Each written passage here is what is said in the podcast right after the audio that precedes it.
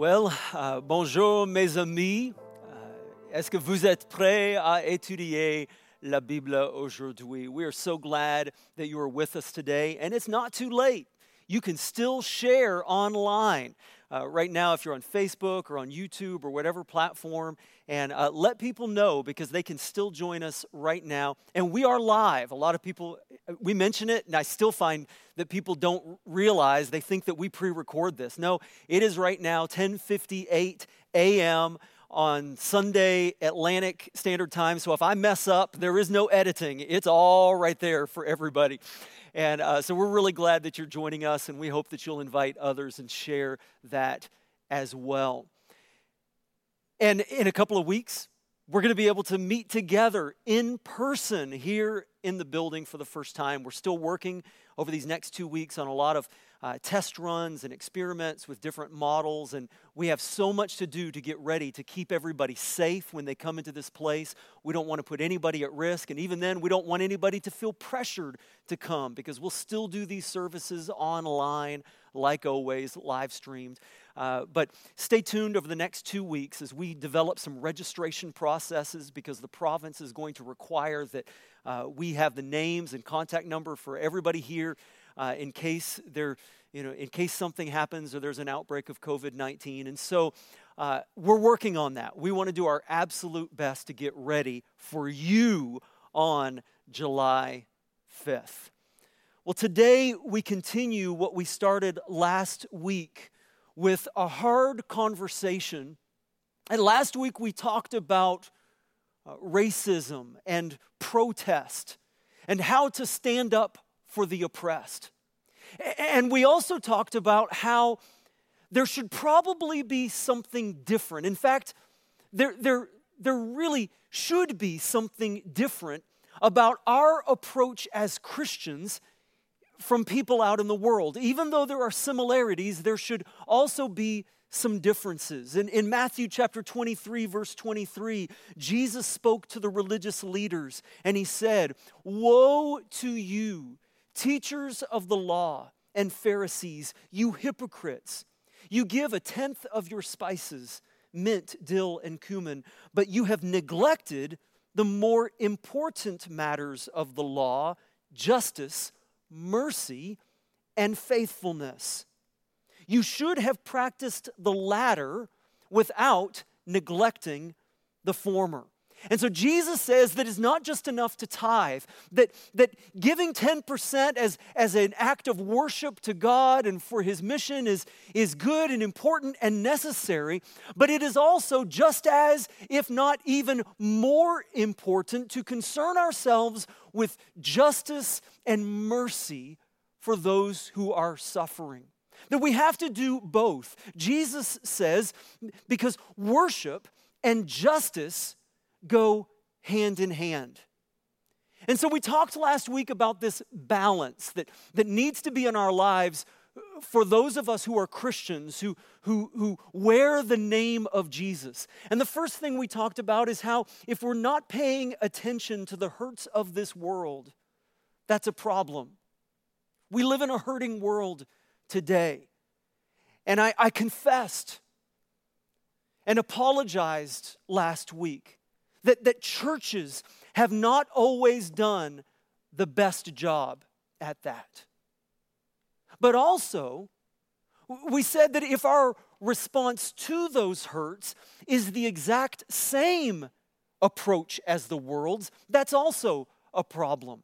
That there should be something different about us as Christians. There should be something different about our posture even when we disagree with someone, there, there should be something different about our, our answers, our, our solutions, because even though we agree with the world on many of the problems, that, that when it comes to solutions, some of our solutions will even look the same as the world's, but not all of them, because ultimately we know that, that the deepest root issue that, that causes all of the angst and the, and the racism and the division and the confusion and fear in our world at its core comes from the sinfulness of our human hearts.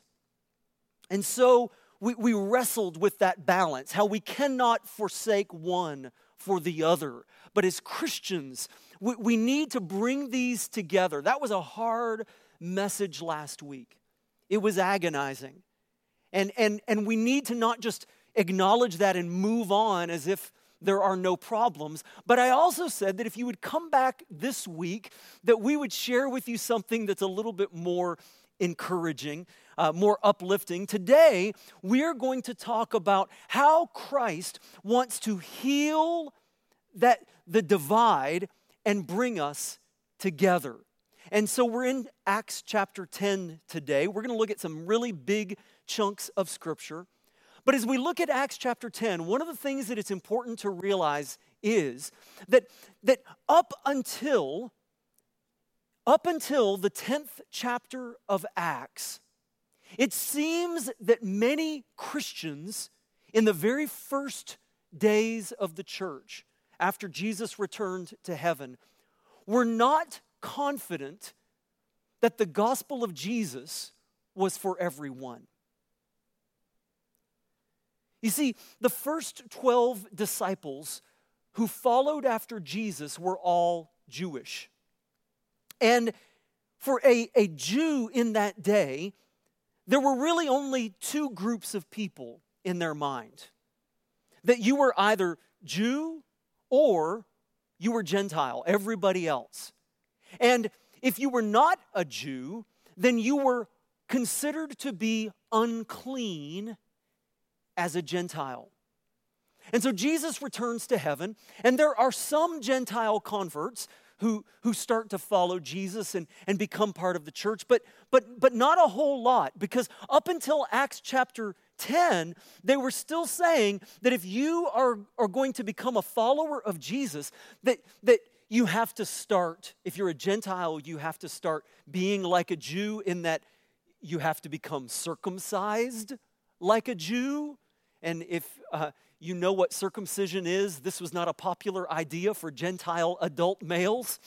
Uh, that you have to start talking like us, that you, you have to start eating the same food, eating kosher like us. In other words, in order to be a Christian, they were saying that you had to do more than just surrender your life to Jesus if you were a Gentile, but that you also had to then become a Jewish Israelite.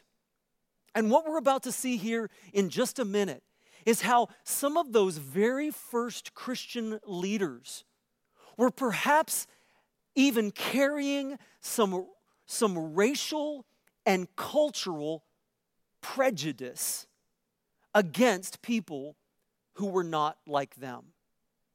And that's why Acts chapter 10 is so incredibly significant. And we're going to look at that right now. Let's begin in verse 1.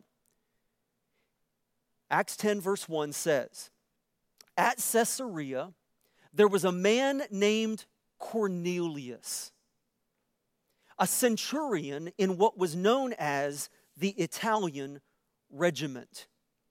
Now, I want you to notice three things here in this verse. That, that first of all, it is significant that Cornelius was a Roman military officer. Why? Because these were the oppressors. There's a lot of talk today about how certain people have privilege that, that perhaps others might not have. And that was true with Cornelius, that, that he had a life of privilege, which is one of the reasons that most Jews hated Roman soldiers. And Cornelius lived in an amazing city called Caesarea Maritima, or Caesarea by the Sea, which was a beautiful port city. Uh, it's one of my favorite places in all of Israel. It was built by Herod the Great. It's right on the Mediterranean. It is absolutely beautiful. But it was also possibly the most pagan Roman Gentile city in that region. And what that means for us is that this was not a place that a good Jewish Christian in the first century, right after Jesus goes back to heaven, is going to want to go, at least until we get to Acts chapter 10 when everything changes. Verse 2 it says, He and all his family were devout and God fearing.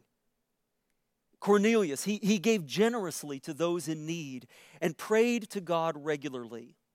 One day, at about three o'clock in the afternoon, he had a vision. He distinctly saw an angel of God who came to him and said, Cornelius. And Cornelius stared at him in fear. What is it, Lord? he asked. And the angel answered, Your prayers and gifts to the poor have come up as a memorial offering before God. Now send men to Joppa to bring back a man named Simon, who is called Peter. He is staying with Simon the tanner, whose house is by the sea. Now, when this angel speaks to Cornelius, I think there are maybe two things that, that Cornelius first thinks. Number one, he thinks, wow, this is an angel talking to me. This is really weird. But, but I think the second thing that, that Cornelius notices is that Simon is a very Jewish name. Simon, who is called Peter. And I wonder if he thought perhaps this angel has made a mistake. Because he probably thought there is, there is no way that a Jew named Simon would want to come into the house of a Roman military officer like me.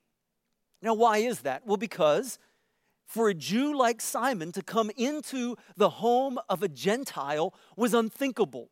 It was considered a defilement.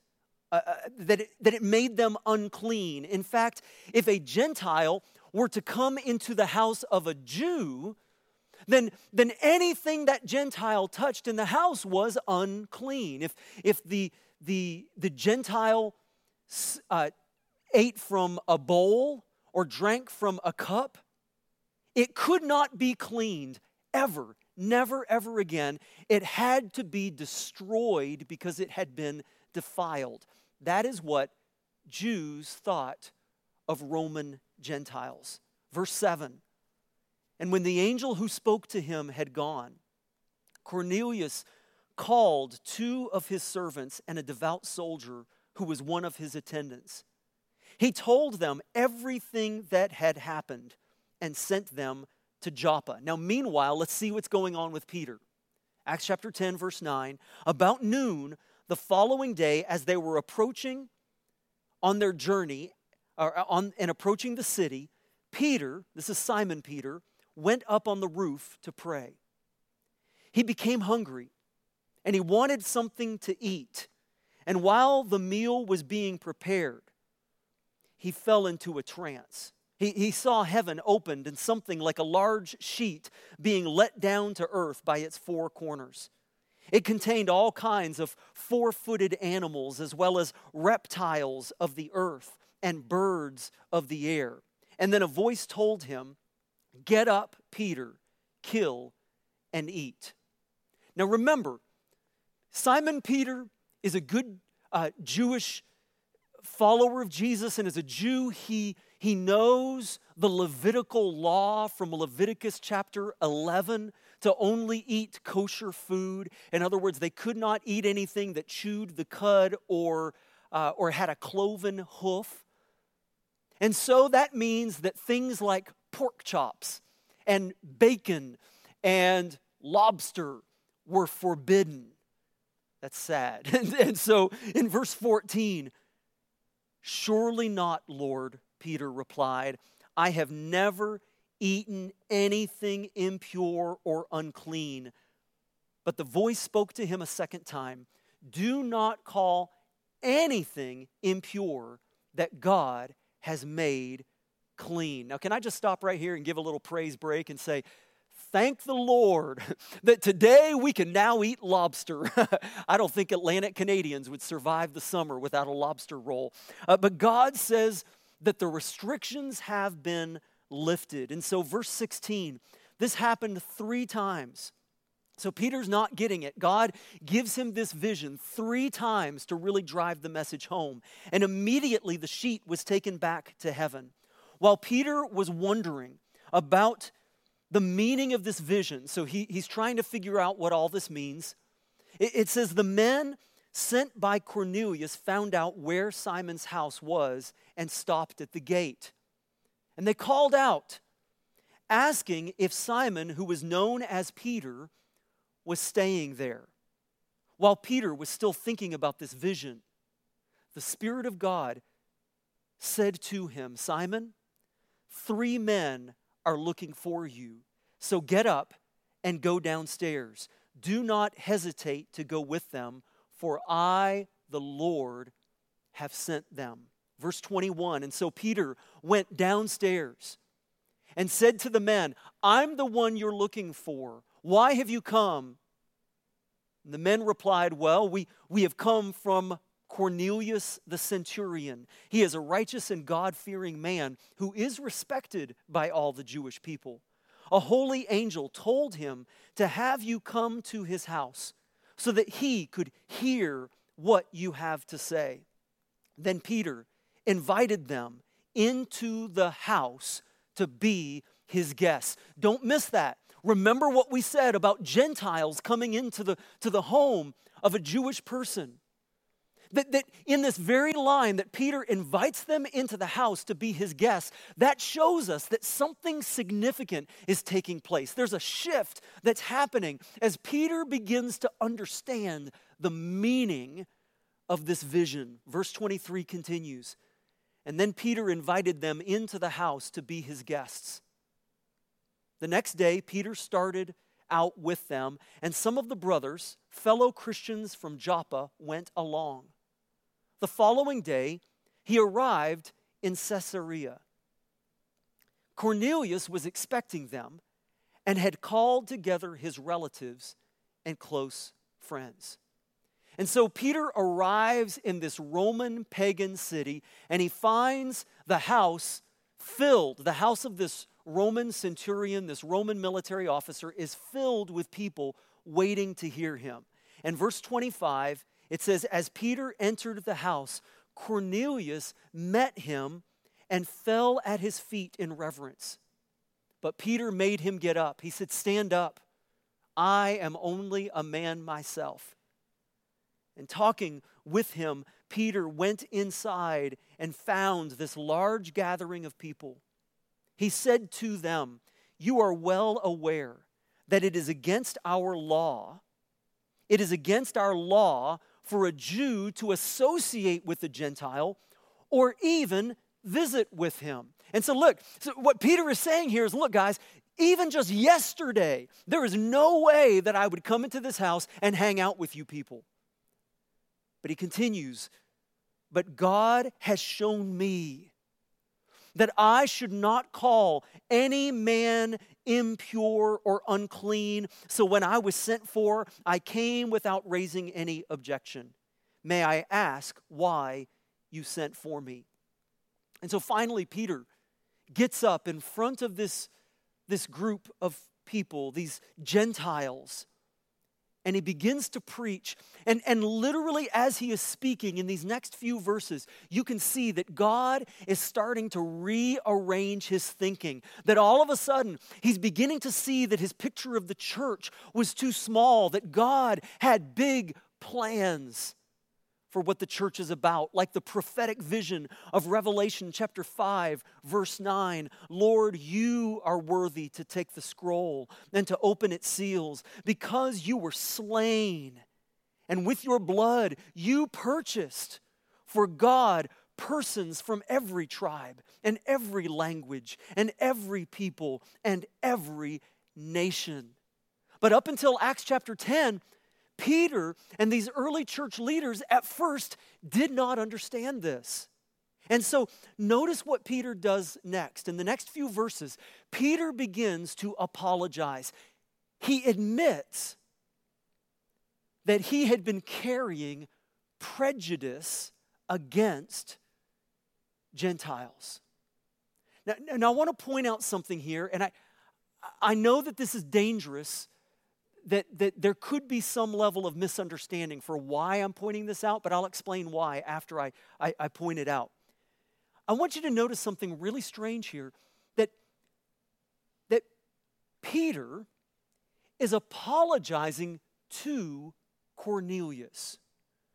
And, and Cornelius is part of the privileged class who are oppressing the Jews, and yet Peter is the one apologizing to him. What's my point for, for, for drawing that out of the passage? Because it's there, that's what it's saying, is, is when, when Jesus comes to the forefront, no matter what our division, no matter what our conflict, no matter what the justice issues that exist, as we begin to work on those together, when, when Jesus is the foundation for us, walls start coming down all over the place. That, isn't that good news? And so here's, here's what Peter says in verse 34. Then Peter began to speak.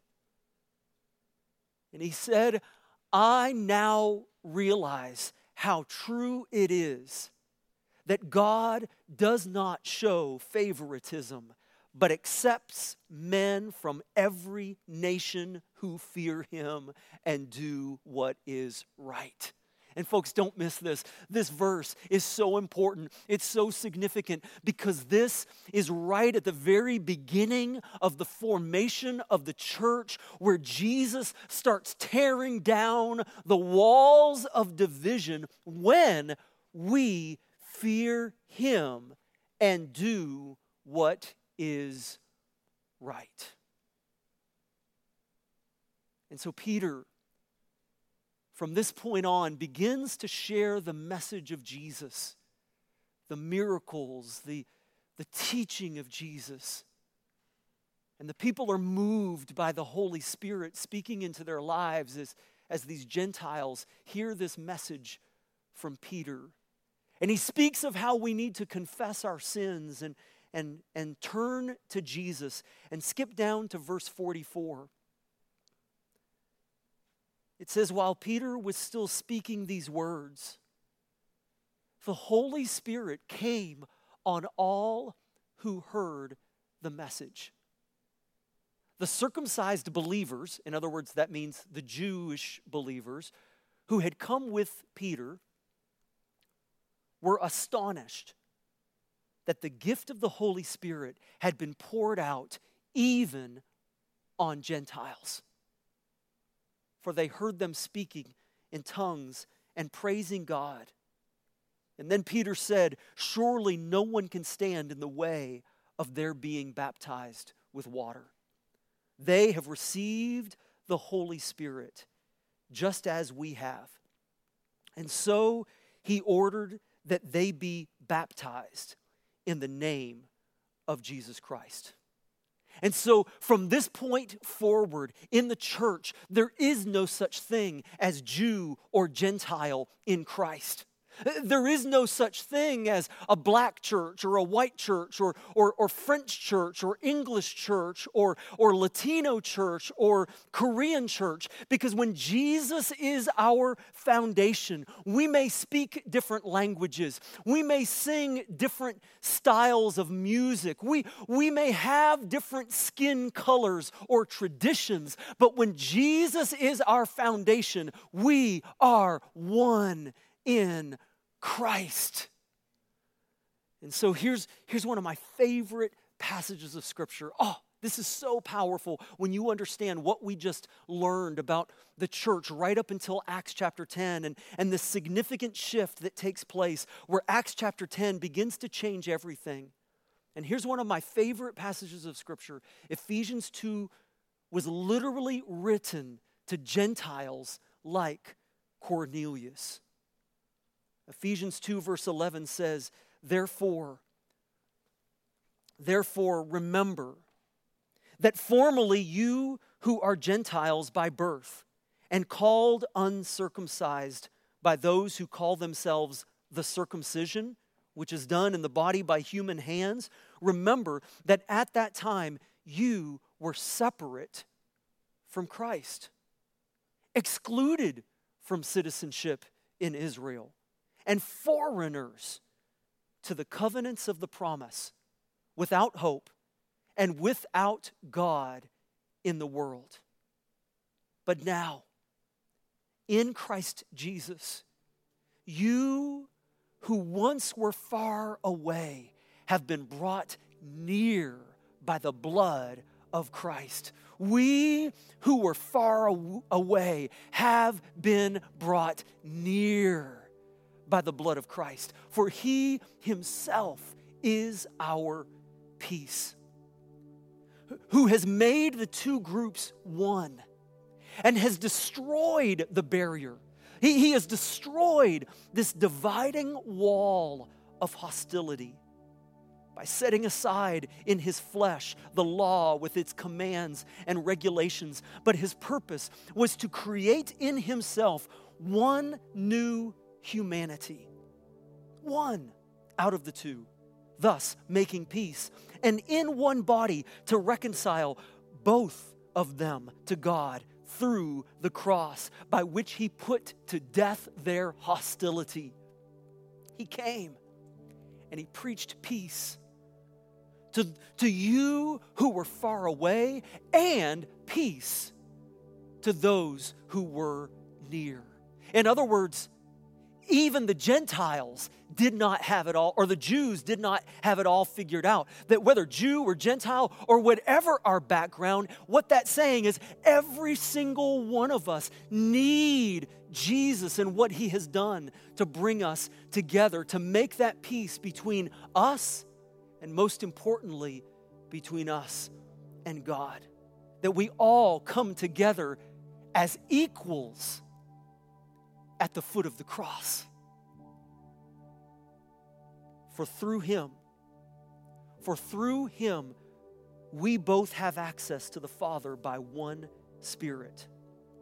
Consequently, you are no longer foreigners and strangers, but fellow citizens with God's people and also members of his household built on the foundation of the apostles and prophets, with Christ Jesus himself as the chief cornerstone.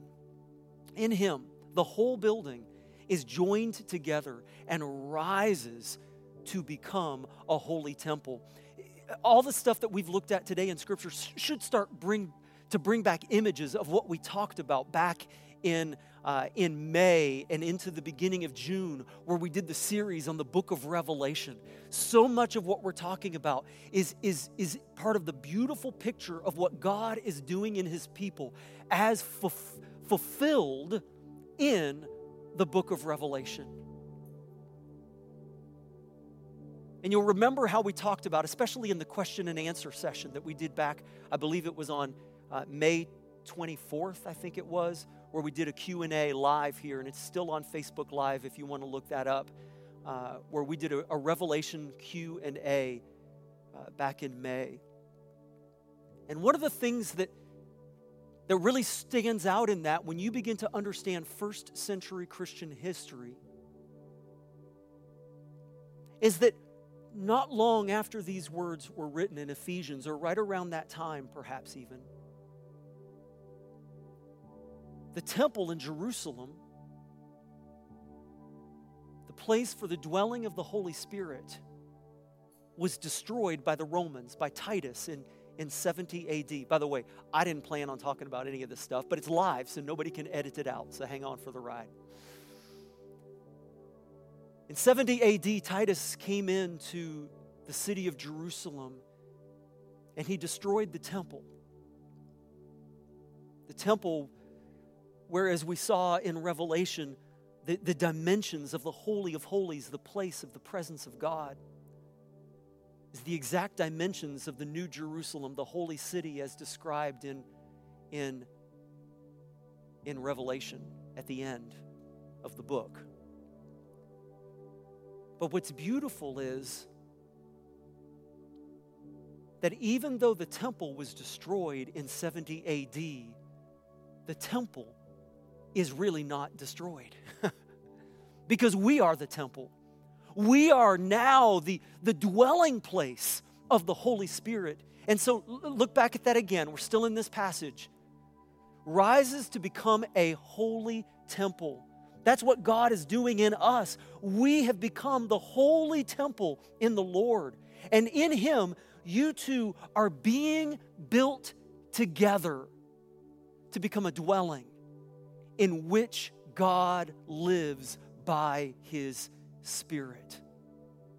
And so our, our salvation is not just individual, it is corporate. We need each other, and we need every tribe, every language, every nation, every color, every background in the body of Christ. This is what we were called to. Amen. Can you write it in the comments right now if you're online? You can write in the comments, say, Amen. Last week, you remember Last week, you remember I shared the story of a woman who I knew in Alabama in those years that we lived there, who, who was raised with segregationist thinking. That, that she believed that there should be a division between different races in the church and, and different ethnicities because that's how she was raised. And what we may never have, have, thought about until we get to Acts chapter 10 is that it was the same for Simon Peter in many ways. And for some of those early Christians in the first days of the formation of the church, that Peter was not raised to trust Gentiles.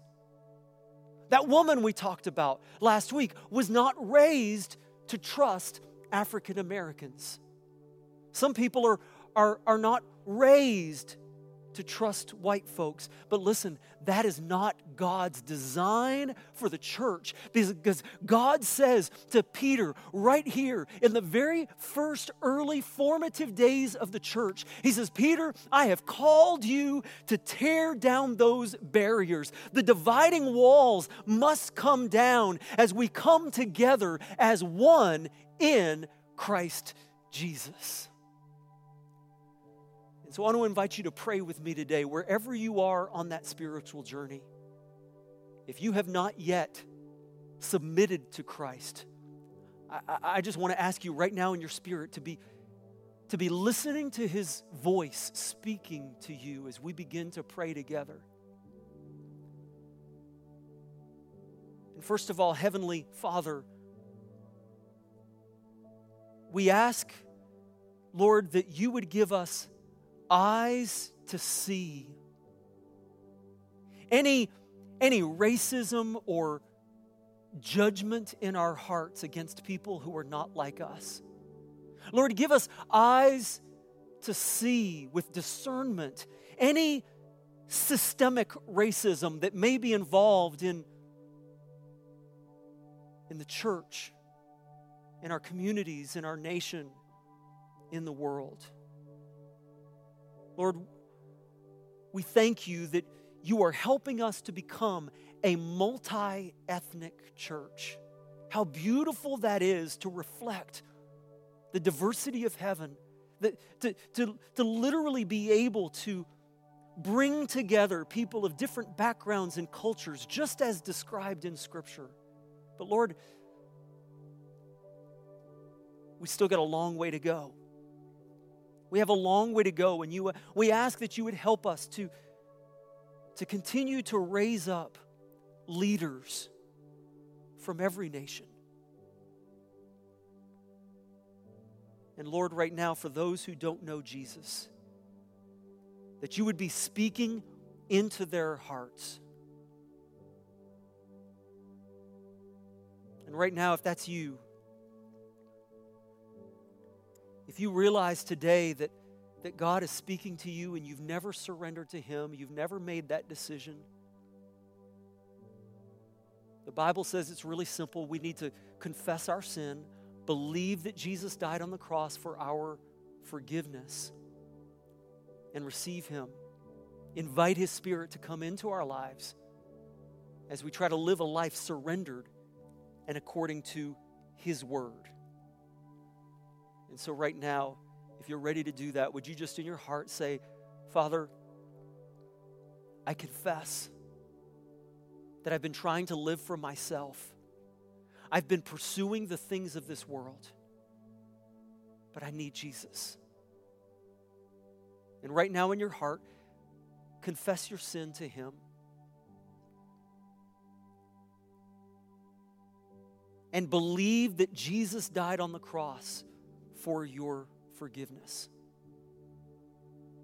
Right now, tell him, I believe that Jesus died for me to take the punishment for sin that I deserve.